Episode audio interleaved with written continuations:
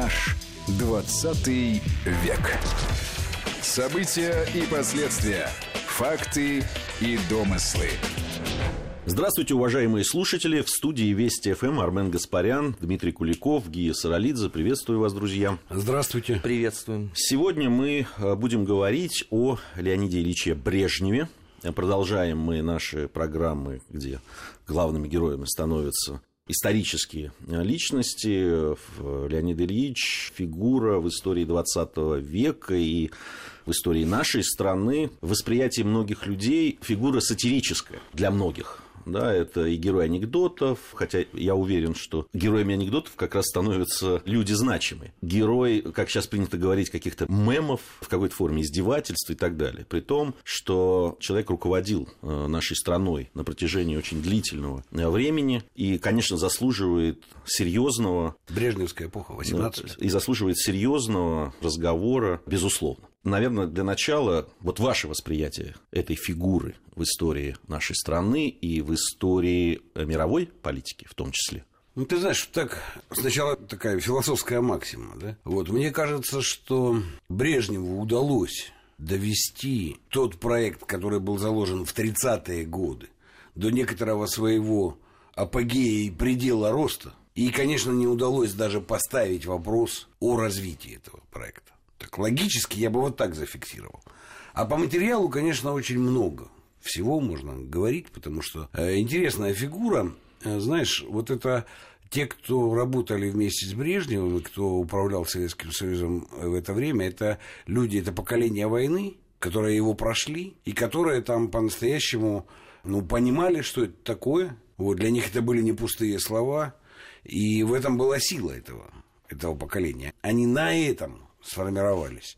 Вот, конечно, вот там проекты, которые были реализованы в эту эпоху, начиная от освоения нефтегаза, там, заканчивая БАМом, вот, достижение паритета в стратегических ядерных вооружениях Соединенными Штатами. Но это вот ключевые совершенно вещи, на которых мы до сих пор держимся. Хоть инфраструктурно, так сказать, ну, по освоению Сибири, хоть по основной экспортной статье – углеводороды, хоть по ядерному сдерживанию. Да, это, между прочим, все было достигнуто э, в Брежневскую эпоху. И мы должны точно это понимать, что это так и было. Ну и, конечно, для там, граждан и для советских людей вот, Брежневская эпоха – это тоже, конечно, тот уровень жизни, который за, совет, за все время советского проекта, в принципе, массово вот так вот никогда больше, ну, никогда не был достигнут. Да?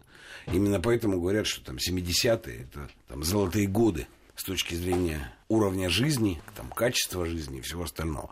В принципе, ну вот за 70 лет, наверное, к тому, к чему могла развернуться система социализма, вот та спроектированная, она вот к этому моменту как раз и э, развернулась и сформировалась. Ну, там не случайно появился термин «развитой социализм», да, который они использовали. Проблема заключалась в том, что никто даже не попытался задать вопрос, а что дальше. И, в принципе, места для постановки такого вопроса его не было. Вот это была настоящая проблема, ну, с которой там тот же Брежнев не справился. Я в целом очень хорошо к этой фигуре отношусь. Вот из как бы нашей истории. Да. При том, что, понимаешь, там темы застоя, вопросы анекдотов, все остальное, но справедливости ради. Брежнев ведь несколько раз пытался уйти с этого поста. Ну, и его просто соратники те же не отпускали. Потому что они очень страшно боялись вопроса, а что дальше?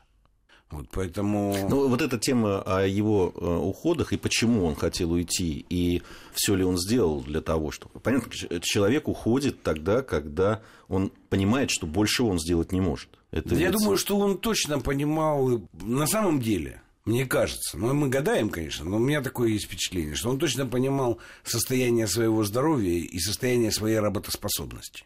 Это был главный мотив не какой-то другой, не теоретические проблемы социализма, конечно же, да? и не проблемы там плановой экономики, не международная политика. Я думаю, что он был в этом смысле ну, достаточно честен, да, понимая границы своей работо- работоспособности и подлинные проблемы со здоровьем. Вот я думаю, что это так искренне было с его точки зрения. Армен, твое видение. С чем ты согласен, может, с чем-то не согласен? Знаешь, э, вот за последние годы фигуру Брежнева, конечно, упростили просто до безумия. То есть, с одной стороны, это генерал неполноценный, потому что он главпуровский. То есть у нас же принято считать, что политические руководители вообще только мешали всегда. Ну, по крайней мере, в годы Великой Отечественной войны пользы никакой от них не было. И их нужно было куда-то лучше изгнать. Тогда бы, может быть, армия бы сражалась бы лучше. А второй момент это, конечно, 111 орденов. Вот вокруг этого устроена вселенская а, пляска.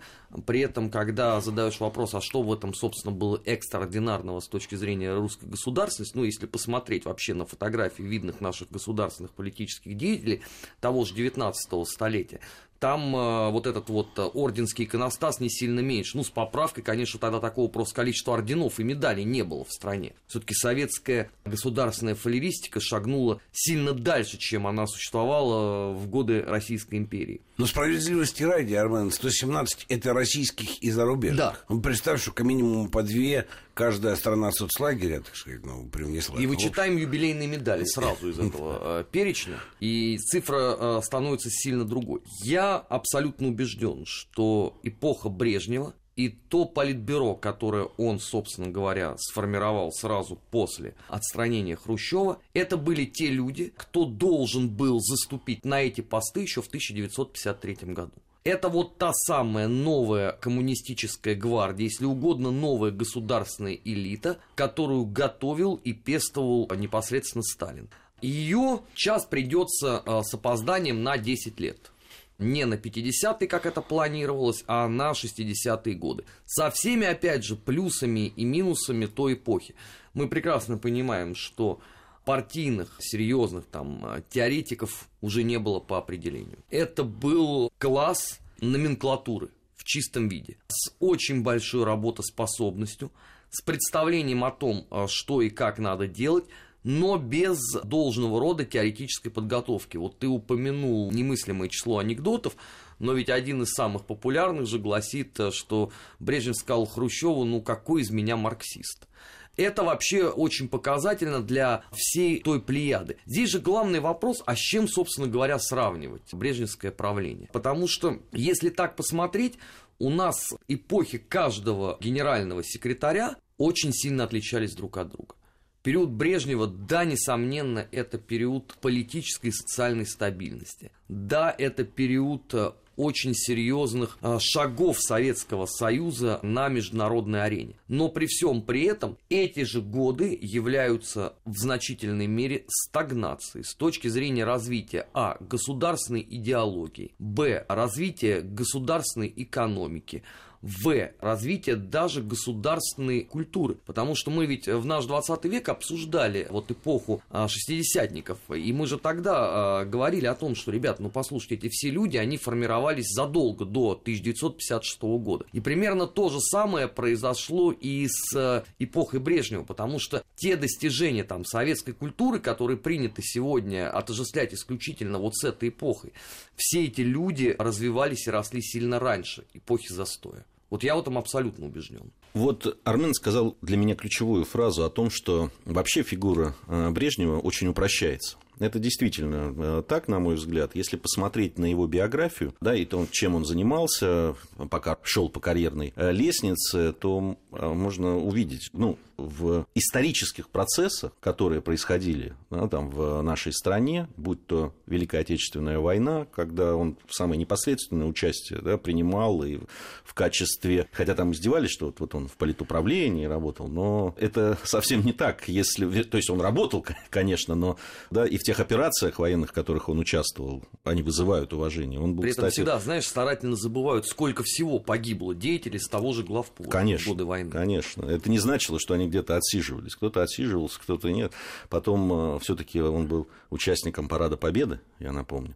А это тоже многое значит. Но если говорить о каких-то да, таких больших инфраструктурных проектах, да, там и Целина, он в Казахстане в это время работал. Он... Ну, восстановление промышленности на Украине. На Украине э, участвовал в решении вопросов строительства Байконура. Он э, курировал вопросы военно-промышленного комплекса, включая развитие космической техники. Отвечал за подготовку первого полета человека в космос. Дальше можно перечислять. Ну, в конце концов, в 1964 году он участвовал в операции по смещению Хрущева. Притом есть... не первым номером. Это надо тоже всегда Не, не первым номером. Тут вот интересно, когда упрощают эту фигуру, ну, во-первых, забывают о том, что он делал, что он прошел и что он, да, что называется, своими ручками делал. Во-вторых, ведь э, вся вот эта история со смещением Хрущева, действительно, не знаю уж, насколько это правда или нет, но его использовали как человека, ну, такого временного, да, как когда выдвинули. Все остальные, которые оставались в тени, они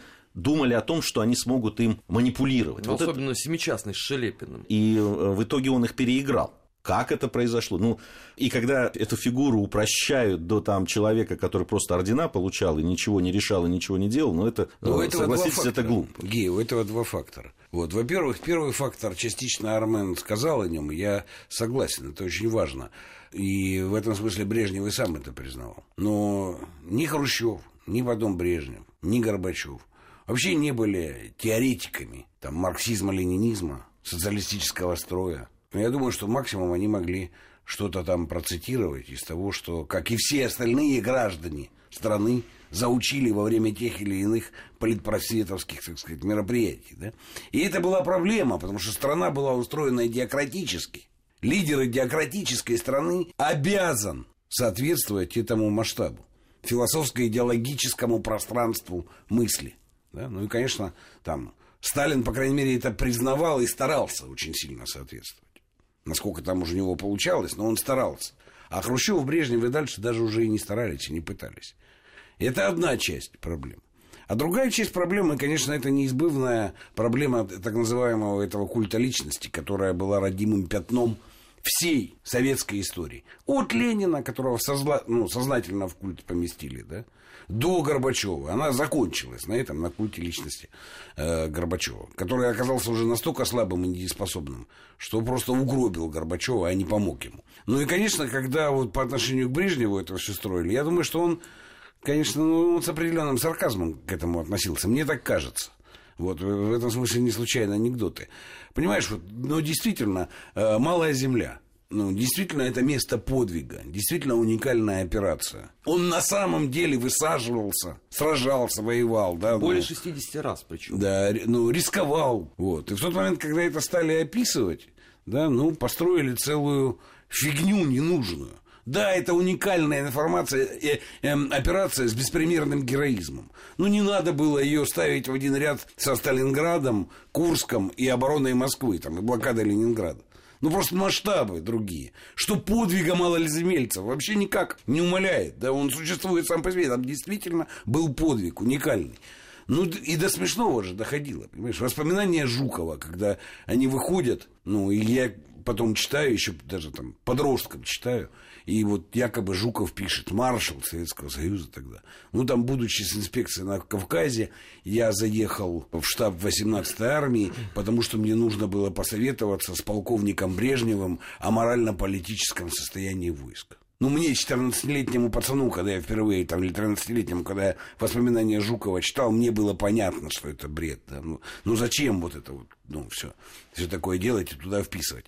Это унижает и Жукова, и Брежнева и страну нашу унижает, да, вот, ну, с такими конструкциями. Но это все делалось. И это, кстати, потом, в конце концов, принесло свои плоды, да, потому что это разрушение системы доверия очень сильное. И так по капельке, по капельке, а оно, оно разрушало. Ну да, люди чувствуют э, фальш. У нас сейчас э, время новостей э, наступает. Я вот хочу одну характеристику э, э, которую давали Foreign Office перед встречей одной в 1973 году. Э, вот после новостей я предлагаю обсудить. Э, значит, э, Леонида Брежнева вот э, описывали так, короткую характеристику ему давали. Волевой человек – излучающий уверенность и компетентность, не обладающий при этом блестящим интеллектом, несмотря на цветущий вид, перенес несколько сердечных приступов, писали о нем, любит охоту, футбол и вождение. По-английски не говорит. Вот, так, вот такую э, короткую... А На самом деле, вы знаете, вот по этой характеристике, которая дана, мне кажется, что это видно, что и тогда, и там ребята лучше работали в то время. У нас сейчас новости. Армен Гаспарян, Дмитрий Куликов, Гия Саралидзе в студии Вести ФМ. Вернемся сразу после новостей. Наш 20 век.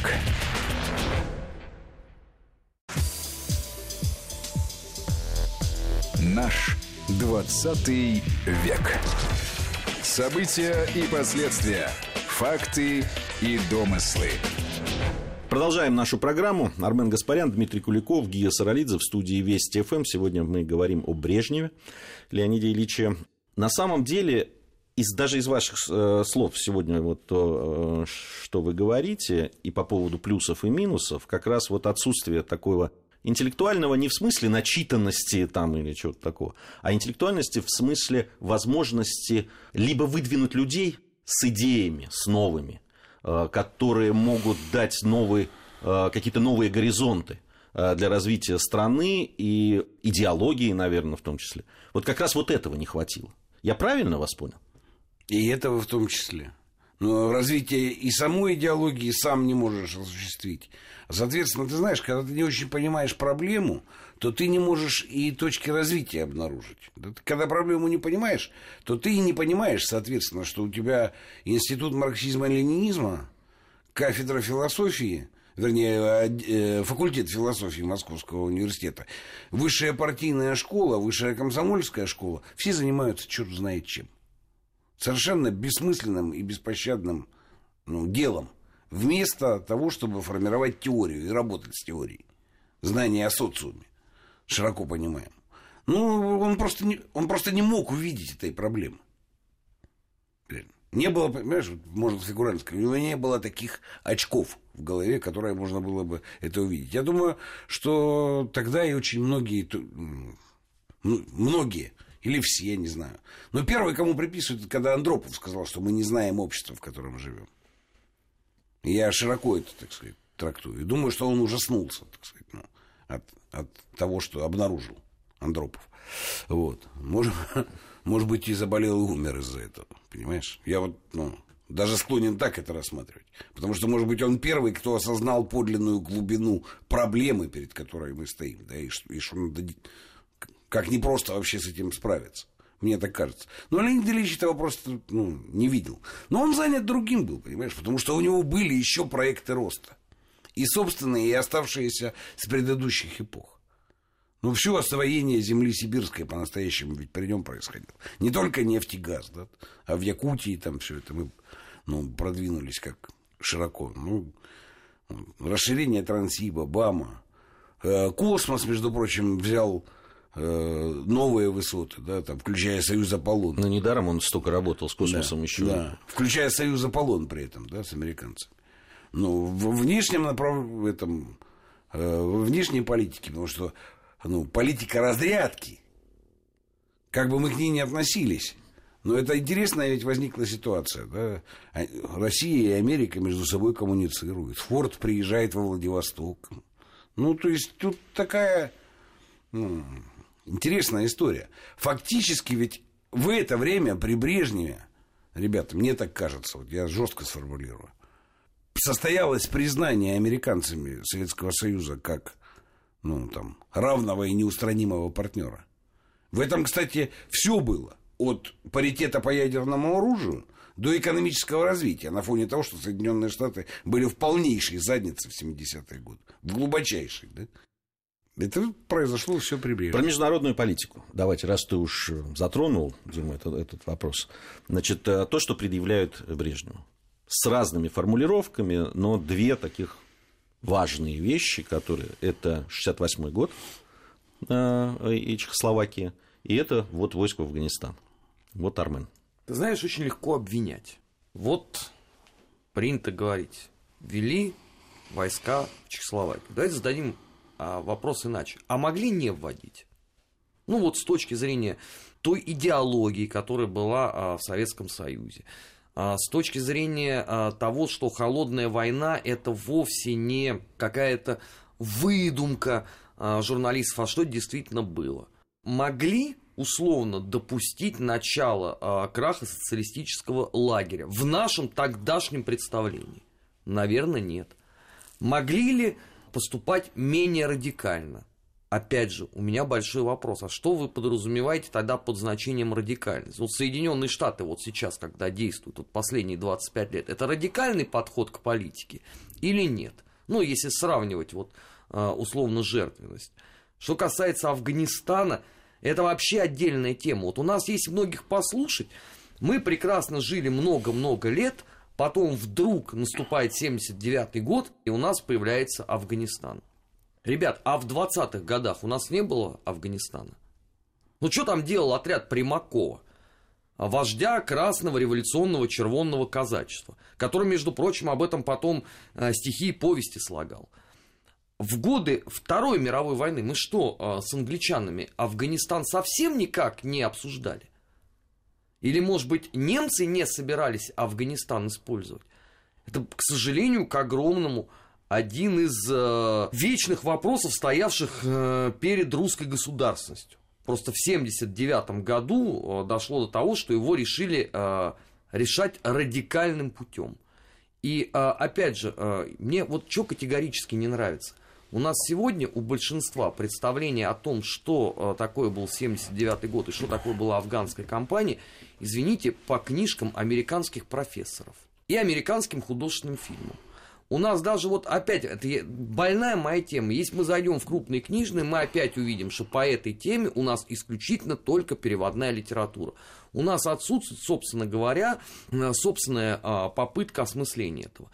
И получив вот эти вот э, клише, свойственные э, той самой советологии, мы до сих пор их используем. Я не говорю о том, что все э, было сделано правильно. Наверное, что-то можно было делать иначе. Но вот искренне считать себя, что мы вот умнее, чем предыдущее поколение, которое вообще ни в чем не разбиралось и совершало только одну а, постоянную дурь за другой, это, простите меня, это комплекс эпохи перестройки. Когда вот тот же самый Михаил Сергеевич говорил, мы сейчас будем исправлять все ошибки, которые сделали наши предшественники. То есть он один такой вот светлый человек был за всю а, послевоенную, по сути дела, историю Советского Союза. Мне вот это категорически не нравится. Да, мне это тоже не нравится. А, вообще, если говорить о вводе войск в Афганистан, это как раз может да, вывод может быть лейтмотивом вообще всех наших программ. Мы же всегда пытаемся, э, да, когда берем либо э, какие-то события, связанные с нашей страной в 20 веке, либо с персоналиями, мы всегда подчеркиваем, что для того, чтобы двигаться вперед, ну, прежде всего надо изучить то, что было.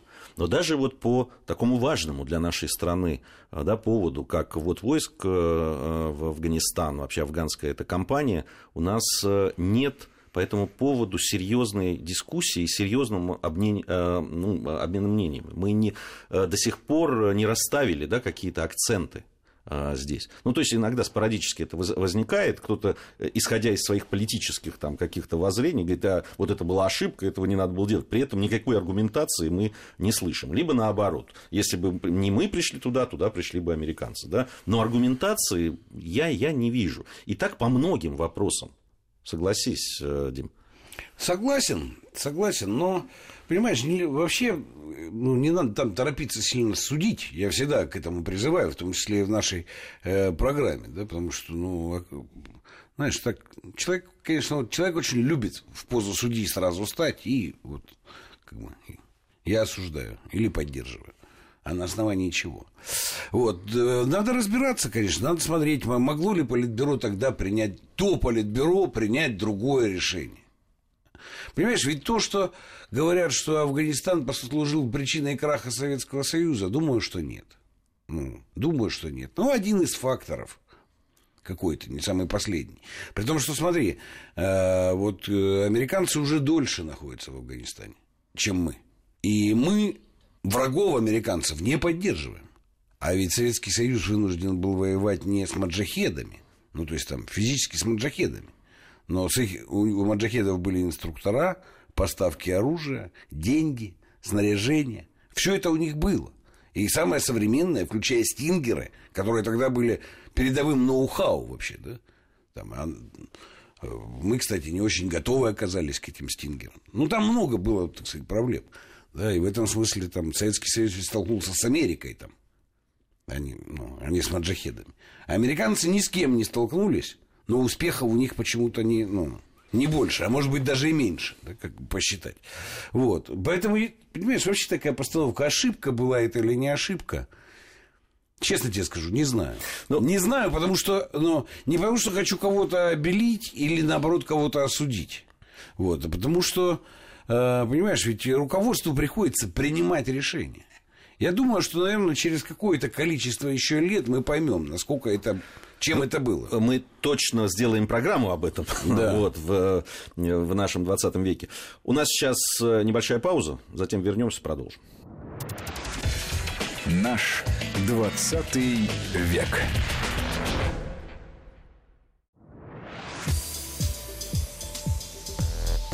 Наш 20 век. События и последствия. Факты и домыслы. Продолжаем нашу программу. Дмитрий Куликов, Армен Гаспарян, Гия Саралидзе в студии Вести ФМ. Дим, ты что-то... Да, вот что я могу сказать. Да, я точно понимаю, что со стороны э, нашего противника, Соединенных Штатов и англосаксонского мира тогдашнего, эта история вся была устроена сознательно, как провокация. Ты про Афганистан? Про Афганистан, конечно. И элементы спецопераций там, ну, точно, так сказать, просматриваются. Да? И гораздо более важное, что мы должны понимать, это, это способ действия нашего противника. Потому что там в отношении Грузии и Украины, нынешних, сейчас, они действовали таким же точным способом. Только мы уже не поступили так, как в Афганистане. Понимаешь? Потому что то, что происходило в Грузии в 2008 году, на Украине вот в 14 по сейчас устроена принципиально, как та же схема провокации, которую американцы устраивали нам с Афганистаном. А до этого со своими ракетами в Турции, понимаешь? В принципе, схема одна и та же. Про Карибский кризис важно понимать одно, что когда ракеты в Турции поставили, то американцы думали, что будут ракеты направлены на Турцию или наша спецоперация против Турции. Со всеми, так сказать, ну, историями. А ответили асимметрично. Ракетами на Кубе. Это тоже такая ну, вот, вещь. Но провокативный способ действия нашего противника точно присутствует. Может быть, Политбюро, будучи уже очень преклонном возрасте, и пропустила здесь шайбу. Я этого не исключаю. Я вот, вот как раз э, по поводу э, э, старения да, людей, которые были у власти. В, ну, обычно же говорят, да, там такое клише есть, сплав мудрости и молодости там нужен. В руководстве в Советском Союзе такого не было. Персонально возлагают да, вину за это на Брежнева. Вот я хотел бы по этому поводу. То есть опять Брежнев виноват. Ну, ну хорошо, а раньше? Извините, начнем с Николая II. Министр императорского двора граф Фредерикс, по воспоминаниям абсолютно всех э, свидетелей тех событий, уже с 1914 года находился в прострации. Но при этом к Николаю II никто претензий э, не предъявляет. А у Ленина несмотря на то, что он не очень долгие годы был у власти, что все хорошо было с, с этой точки зрения? Совсем не было вот этих вот незаменимых людей, которых никуда никто не, не уводил. Дальше берем сталинское правление. Там тоже все нормально. Ну, так, если глубоко копать. А у Хрущева тоже все хорошо. То есть один есть человек, а, который не сумел, а, извините, изменить всю государствообразующую модель России, по крайней мере, а, в 20 веке. И он за это за все должен нести ответственность. А, хорошо, значит, почему нельзя было привлечь молодых? У Ленина была система, что должны руководить старые а, большевики политкоторжане. На определенном этапе эта же теория реализовывалась товарищем Сталиным, прежде чем в силу процесса 30-х годов не пришлось одних поменять на других. Потом, извините, наступило время тех, кто прошел войну.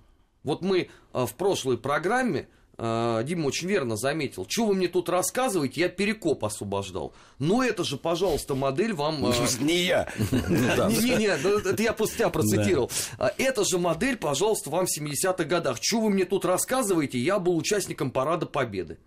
Все, занавес. И что вы будете с этой моделью делать? Ну, люди заслуженные были, все фронтовики, все с огромным опытом. Какая тут может быть молодая смена? Никакой. Это тогда надо, извините, претензии предъявлять ну, людям, э, которые в принципе изначально формировали саму модель русского государства. Я даже не знаю тут с кого начинать. С Петра Первого, может быть. Ну, потому что у него тут примерно то же самое мы увидим. Ну, кто в этом виноват?